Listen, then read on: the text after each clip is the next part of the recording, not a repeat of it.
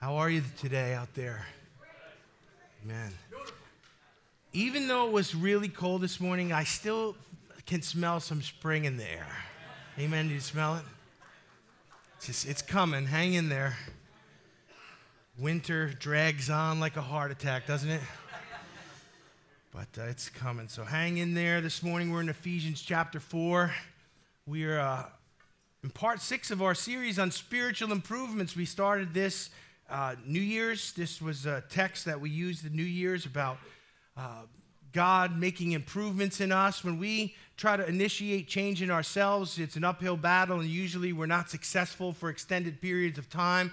But when the Lord initiates change in us, He gives us the power. He changes us by the power of the Holy Spirit. Amen. These are some spiritual improvements that God wants to work into all of His people. They're initiated by the Word of God, by the Spirit of God, and we've covered uh, several of them so far. Uh, we're going to start here in Ephesians 4. I'm going to read verse 25 through 32. 31 is our target verse. Um, I'll, I'll read that again when we're done, but let this touch your spirit. Here's context Ephesians 4. Father, we thank you for this study. We thank you, Holy Spirit, that you're working in our lives, that you, you loved us enough to save us the way we were, but you love us too much to leave us that way. So you're doing things to improve who we are, conforming us to the image of Jesus Christ. And we're thankful for that work. We want to partner with it. So as we study this, Lord, make it come alive to us and let us partner with the truth, uh, mix our faith with it, and watch you do amazing things in and through us. Ephesians 4 25. Therefore, ridding yourselves of falsehood, speak truth to each one of you with his neighbor, because we are parts of one another. Be angry and yet do not sin. Do not let the sun go down on your anger, and do not give the devil an opportunity. The one who steals must no longer steal, but rather he must labor, producing with his own hands what is good, so that he will have something to share with the one who has need. Let no unwholesome word come out of your mouth. But if there is any good word for edification according to the need of the moment, say that, that it may give grace to those who hear. Do not grieve the Holy Spirit of God, by whom you were sealed for the day of redemption. And our new material all bitterness, wrath, anger, clamor, and slander must be removed from you, along with all malice. Be kind to one another, compassionate, forgiving each other, just as God in Christ also has forgiven you. Verse 31, our target, listen with your hearts. All, say all. All, all bitterness, wrath, anger, clamor, and slander must be removed from you, along with all malice. Now, as we've been looking at these spiritual improvements, we've covered several so far. We looked at lying, and we, we know lying has no place in the life of a believer. If you're given to lying, get lying out because it's not, uh, the devil's a liar, but our Father, God in heaven, is truth. Amen. So if we lie, we're aligning ourselves with the devil and not with God because there's no lie in God. We talked about dealing with anger. Uh, it's possible to deal with anger in a way that is consistent with godliness. We're going to talk a little bit about anger again this morning. Also, stealing. Stealing's another thing that's got to go. Stealing has no place in the life of a Christian. If you listen to that message, I talk about six, way that, six ways that Christians steal. It's worth a refresher if you want to get that back in you. Uh, then, we, then we covered what comes out of our mouths. And I don't know about you, but sometimes the hardest thing to control on my body is just below my nose. Our mouths are difficult to control. And all of us could use a tune up on what comes out of our mouths. Out of the abundance of the heart, the mouth speaks. So it's not a mouth problem, it's a heart problem. And God wants to fix the flow of what comes out. Last week, we talked about grieving the Holy Spirit. We talked about blasphemy of the Holy Spirit. And if you weren't here for that, again, get that message in you. But verse 31 is our new text here that we're covering uh, in part six, and it, it, it kind of hits us with a rapid fire list. When I see lists like this in Scripture, I realize even though you can read through it quick, there's a lot in there. It's a rapid fire list of six uh, issues, and uh, all of them categorically need to be removed from us. Listen to what it says all bitterness, wrath, anger, clamor, and slander must, say must, must be removed from you along with all malice. Now, before we break down this list and cover the topics individually, I want you to see the common thread that flows through the entire list. Every one of those six issues is the byproduct of uncrucified flesh.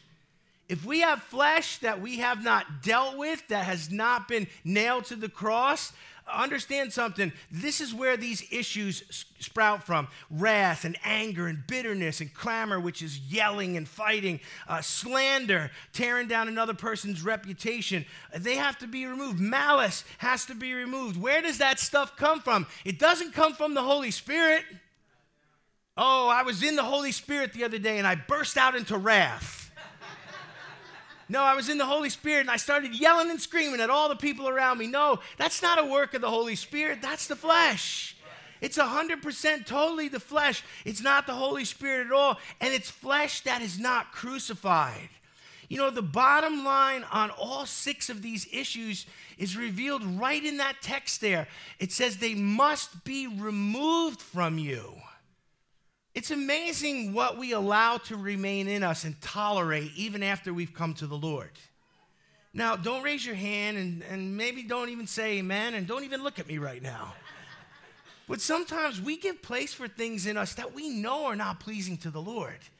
And we think, well, man, I've changed this and I've changed that and I let this go and I'm not like that anymore. But this one thing, this one thing I'm gonna, I'm gonna keep. I'm not ready to let that go. It's kind of my pet sin.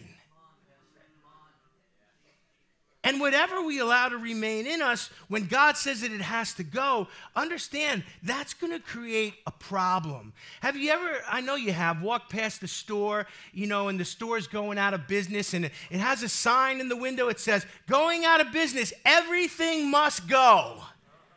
You know, if you're a cheapo, you think, well, even if you don't like the store, I'm going to go in and see if I get a deal right? Because everything's going to be cheap, everything's going to be marked down. If you, some people, if you see 75% off, you, you get like you can't control yourself. So everything must go, and I'm, I'm thinking about that. We've all experienced it. The thing is, we need to think of ourselves like that. When we come to Christ, the old nature, the old man, the old pattern, the old way of living, all of that has got to go.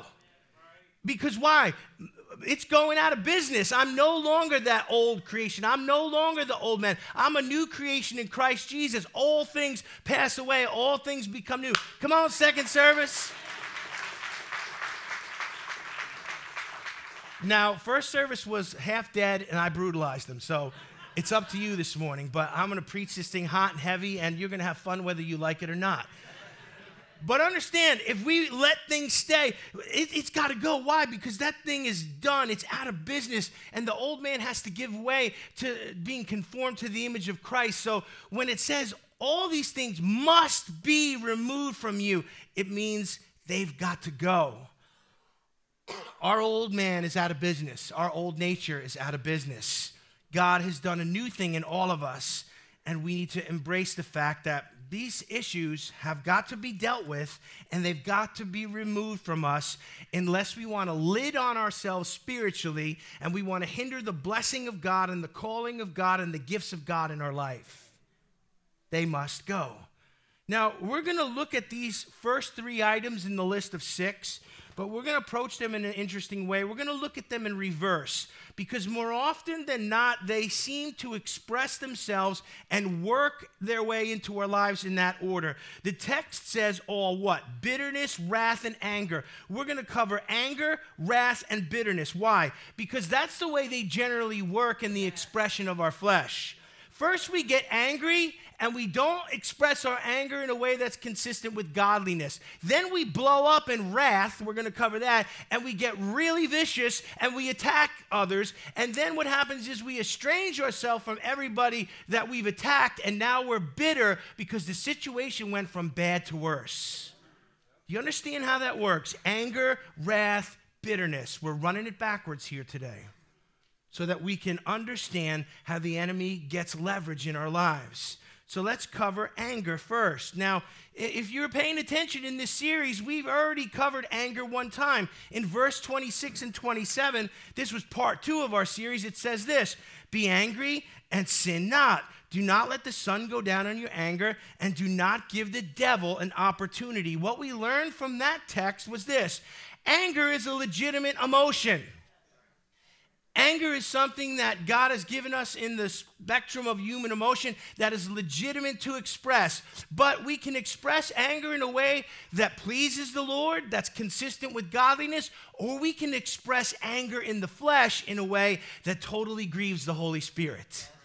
So anyone who says, well, you should never be angry, that's completely 100% wrong. In fact, anger can be expressed in a way that's pleasing to God. Jesus was angry a few times in his ministry. He usually got the most upset with the religious people. Many times it said he was indignant with them. That's just a really fancy way of saying he was really angry at them. And there's many times where he just let them have it. He's you brood of vipers who warned you of the tr- judgment to come. You whitewashed tombs full of dead men's bones. Doesn't that sound loving? Isn't that happy, clappy, goosebumpy? Oh, Jesus, it's just so warm and fuzzy. No, he was angry. He took the time to make a whip of cords, and at the beginning of his ministry and at the end of his ministry, Lou, he flipped over tables and he drove the money changers out. And he was angry at them, for they had profaned the house of God by bringing merchandising into the house of God that was to be a house of prayer. So we learned some things about anger. It is legitimate. It is a human emotion. It can be expressed in the way that pleases God. Jesus expressed it in the right way, and that was called righteous indignation. And listen, the thing we have to learn from these two verses here that I'm recapping is that our anger has to have a very short lifespan. Look what it says don't let the sun go down on your anger. Some people, you know, what's the matter with you? I'm angry. Well, what, what happened? Well, 40 years ago, what? You know, or like three weeks ago. I mean, there's sometimes where, have you ever met somebody like that? Have you ever been like that? Man, just somebody did something to you. I can remember stuff when I was in fourth grade, things the teacher said, mean stuff. And still, if I think about it, I'm like, mm. I mean, I, have I've shared it with people close to me. It's people say things and they wound us, and unless we're careful, that stuff stays with us. And anger has to have a very short lifespan. Don't let the sun go down on it. We're, we're going to talk a little bit more about this, but that's what we learned from verse 26 and 27. Now, what we didn't explore when we looked at those two verses is this we never took the time to learn to identify the motive behind anger. When someone's angry, really what's most important is to find out why they are angry. Is it legitimate? Is God also angry about it? Is it something that God allowed them to feel anger over so they can be part of the solution for it? Why are we angry? What's the motive? It really comes all down to motive, whether the anger is righteous indignation or it's just our flesh being rattled up a little bit. Now, when Jesus cleansed the temple in Matthew 21, he gave the, uh, he, he really told us what the motivation for his anger was. He said to them, the people that he's flipping their tables, he's whipping them, he's driving them out, he says, It is written. That means it's the word of God. This is from the Father. My house shall be called the house of prayer, but you have made it a den of thieves. Jesus was angry because the Father was being profaned here by men. They had polluted the temple, which was supposed to be holy, which was supposed to be a place of prayer. They had turned it into a place where merchandising took place. They were buying and selling and cheating and fleecing the people. You see, the Jews would always have to bring offerings to the temple. They'd have to buy doves or bring a sacrifice or whatever. So you had guys out front selling them, and they would have unjust scales that would misweigh the currency so they could charge more than they were, you know, asking for. And they were cheating people and stealing so that people could worship in the temple. And Jesus was angry about it. And his motive was what? You've polluted the house of God with merchandising. You profaned what my father deemed to be holy. You've made it unholy. That's a righteous motive. Now, contrast that motive for Jesus' anger there with David's motive when he was about to decimate Nabal's household in 1 Samuel 25. You see, David had had mustered up his mighty men, and these guys were armed to the teeth, and they were heading for the house of Nabal. Why? Because Nabal had dishonored David. David had watched out for Nabal, took care of his flocks, protected his interests, and when David needed Nabal, Nabal basically told him, I'm not giving you anything. Who do you think you are? Beat it. I'm not helping you. And David was angry. Have you ever been kind to someone? Have you ever bent over backwards to help them? Have you ever just poured yourself out for someone and they spit in your face at the moment you needed them and they disrespected and dishonored you? David was hot. He was angry. And what was he doing? He was going to go, you know, have a discussion with Nabal. No, he wasn't. He, he put all his mighty men together. He put his sword in the sheath, and he was going to kill every male in the house of Nabal. And Nabal's wife, Abigail, hears that David's coming, and she goes out to meet him in 1 Samuel 25 23. When Abigail saw David, she quickly got off her donkey and bowed face down on the ground before him. Look at the humility of this woman. She fell at David's feet and said, My master, let the blame be on me. Please let me talk to you. Listen to what I say. My master, do not pay attention to this worthless man, Nabal. They had a good relationship, didn't they? He is like his name, which means fool. Could you imagine if your mother named you fool? No other Nabal, Nabal just didn't have good character. She says, Please Pay no attention to this worthless lamb. He's like his name, which means fool, and he truly is a fool. But I, your servant, did not see the men you sent. The Lord has kept you from killing and punishing anyone. And surely, the, as the Lord lives, and surely as you live, may your enemies become like Nabal. I have brought a gift to you for you and your men who follow. Please forgive my wrong. The Lord will certainly let your family have many kings because you fight his battles. As long as you live, may you do nothing bad. So Abigail comes out and heads David off at the pass, and she really keeps him from committing just a horrible act of anger and sin here because he's about to punish Nabal's whole house for Nabal's attitude. You know, it's one thing when someone does something and you go after them, but when you punish everyone around them and hurt everyone that means something to them, that's unjust. Compare and contrast God's anger, Jesus' anger, with David's anger. You see, we're going to find out that man's anger is often unjust, over the top, and it goes beyond. Often when we when we get back at people, we do to them worse than what they actually did to us to initiate it. There's an old saying if you you know never play in the mud with a pig because the pig both of you will get dirty and the pig will have fun. Think about that.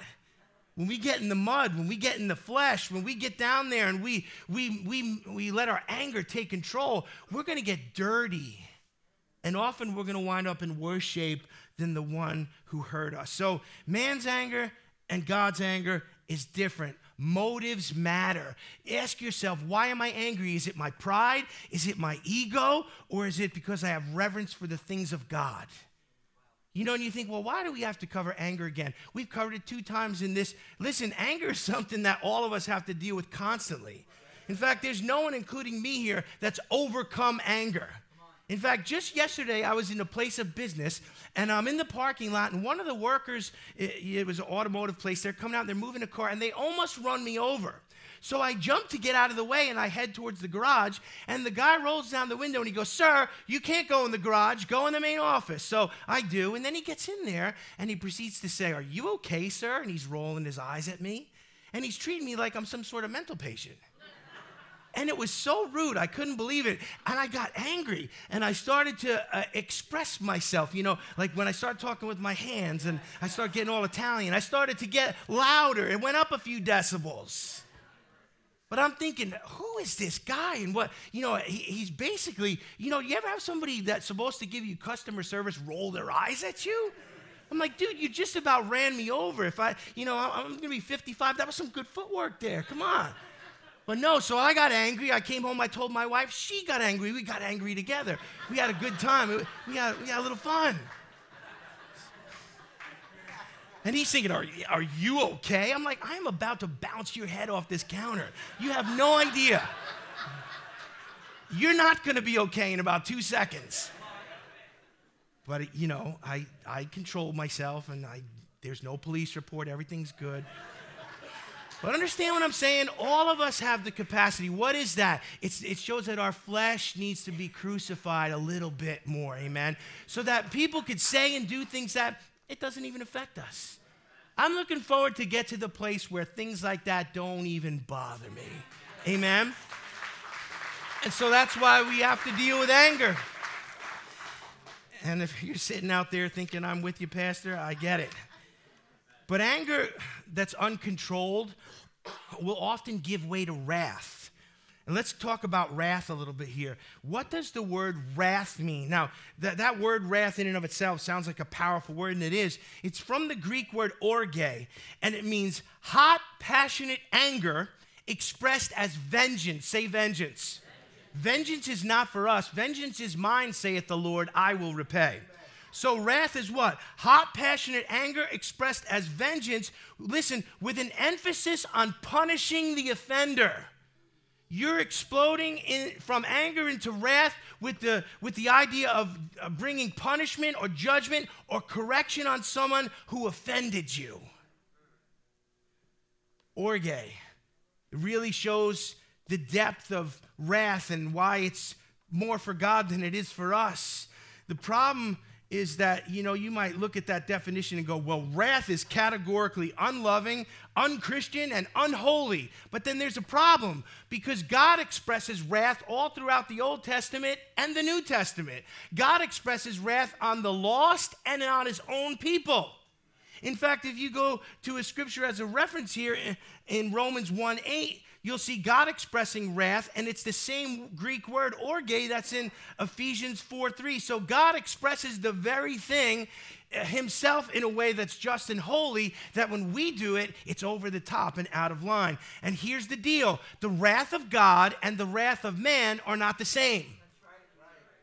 There are some things God can do in His holiness and omniscience and in His perfect, you know, uh, demeanor and His grace. He can do it that we can't. Well, God expresses wrath. I was just expressing a little wrath. Well, God pours out judgment. I was just judging. See, there's certain areas that we get into. These are God only things. Man's wrath and God's wrath are different. Let's compare and contrast. God's wrath is always totally just, appropriate, and proportionately executed. Man's wrath is often unjust and over the top. David says, I'm not just going to get Nabal, I'm going to kill every man in his house. It's over the top. That's unjust.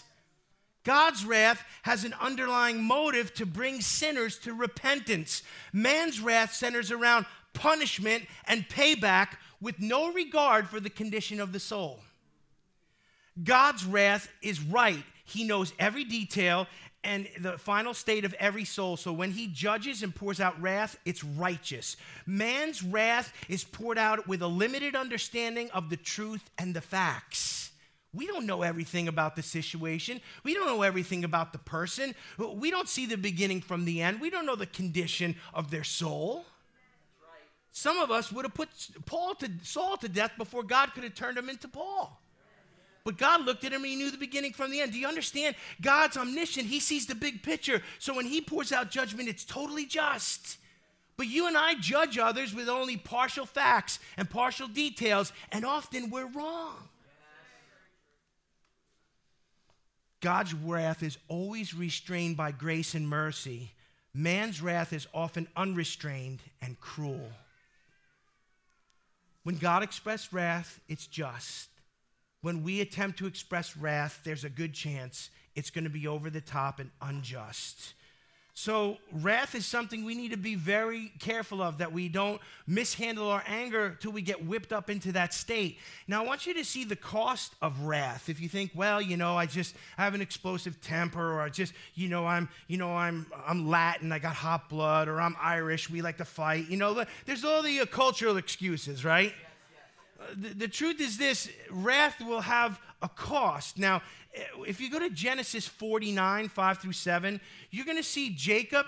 He's on his deathbed and he's giving a blessing to all of his sons. And when he gets to Simeon and Levi, his two sons, he doesn't bless them, he actually speaks a curse over them. It's serious.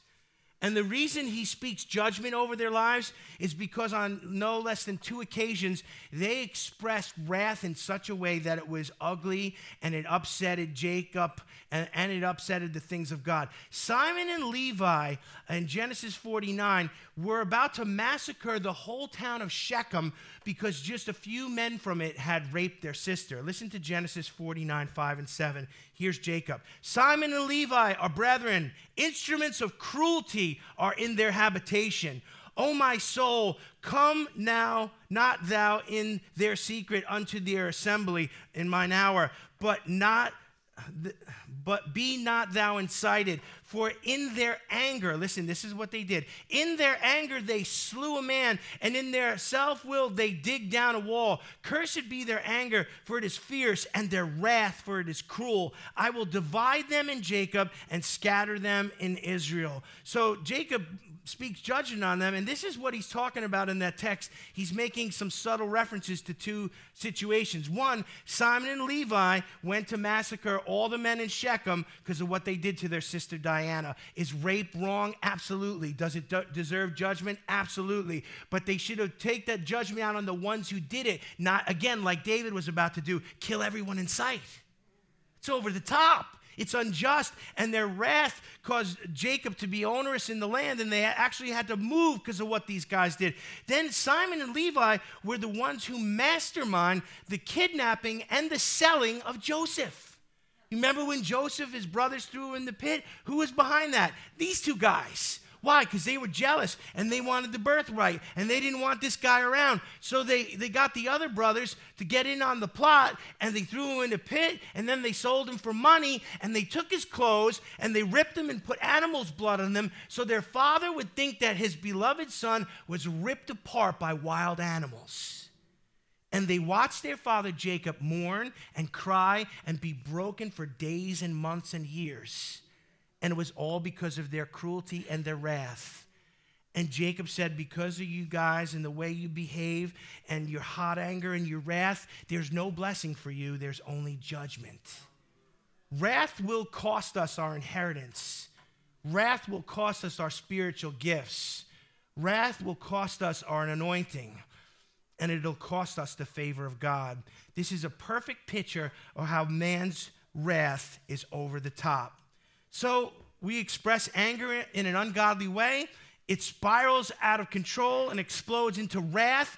And then the fallout from our wrath leaves us bitter. Why? Because when you express wrath, you hurt your relationships, you hurt your integrity, your social standing, and no one wants to deal with you because you're an angry, explosive person.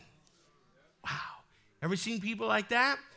They get into a situation, they blow up, they say all kinds of rotten things. And even if they're not saying it to you, you're like, wow, I don't want to be around that.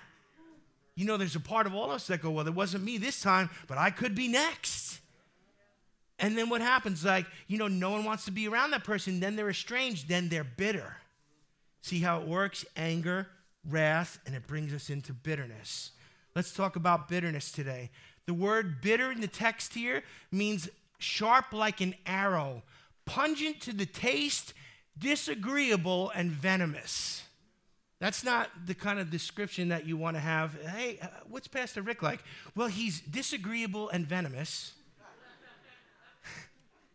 pungent to the taste, and sharp like an arrow. No, that's not a good description. You know, a person who is bitter is not an easy person to be around. The bitter person lives under the proverbial black cloud of negativity. You ever meet a person like that? They're always angry, they're always negative, they're never happy. It's just dark around them all the time. They change the atmosphere of the room when they come into it. Come on. You know, they see the worst in others. They see the worst in every situation and they find pleasure in nothing. They've been thoroughly disappointed by life. Many times, that's why they're in wrath. That's why they're bitter at this point, because they're disappointed with life. They've been abused and tricked and exploited by others. Some of it is not their fault. It's just that they mishandled these situations, and now it wasn't their fault, but they're bitter over them. They're cynical, they're suspicious of others, they're hostile, and they're mean. And those are their good qualities. To be bitter is a very bad condition to be in. Yet the truth is, all of us have found ourselves bitter at one time or the other. You know, bitterness affects every type of individual. The rich person and the poor person can be bitter. The unknown person and the famous person can be bitter. The failure and the highly successful person can all be bitter. Bitterness knows bounds, it affects everyone. In fact, most of us have heard of Sigmund Freud. Armand Nicholi, professor of psychiatry at Harvard University, noted this about Sigmund Freud. He said Freud died at age 83, a bitter, broken, and delusion, a disillusioned man. He died all alone. Tragically, Freud, who was one of the most influential thinkers of that time, had little compassion for the common person. Listen to what Freud wrote in 1918. He said this I have found little that is good about human beings on the whole. In my experience, most all of them are trash. Wow, it gets better. It doesn't matter what they subscribe to publicly or if they have lofty ethical doctrines or none at all. My view is that most of them are trash. Sigmund Freud died friendless and alone, having parted ways with all of his colleagues and followers. Uh, and at the end of his life, he died bitter and alone. Bitterness will leave you empty and friendless. Why? Because it will push everyone away from you. It'll isolate you and it'll make you so angry that you will look at beautiful people that God made and all you'll see is trash. Bitterness has to go. Going out of business. Everything must go. Bitterness is God. Well, I have a right to be bitter. You don't know what they did to me. I don't know, but but maybe you're right. Maybe you do have a right to it, but but it's destroying you. It's eating you from the inside out. If you keep it as a pet sin, oh, it feels good at first. There's so many people who like to play the victim. We see this all the time in dealing with people in over three decades of ministry. There are people who love to play the victim and tell their story and feel sorry for me and oh woe is me and I, you know, and then they they're the victim for so long that they take that bitterness and they it's like a little pet sin. It's like a little kitten and it's so adorable at that stage. But then the thing grows up into a lion and it turns on the bitter person and eats them alive. You see, we can't keep any pet sins. All of it has to go. Bitterness has got to go because if we allow it to grow up and, and take root in us and become a root of bitterness, it will eat us alive from the inside out. So the question for us today becomes this How do we avoid becoming bitter? That's number one. And if we are bitter, what can we do about it? You know, the, the best thing to do is to avoid becoming bitter. And, you know, once we become bitter, we have to say, then, well, how do I get free of this? And there's two ways that you can approach this. The first way, here, I want to give you a secret today.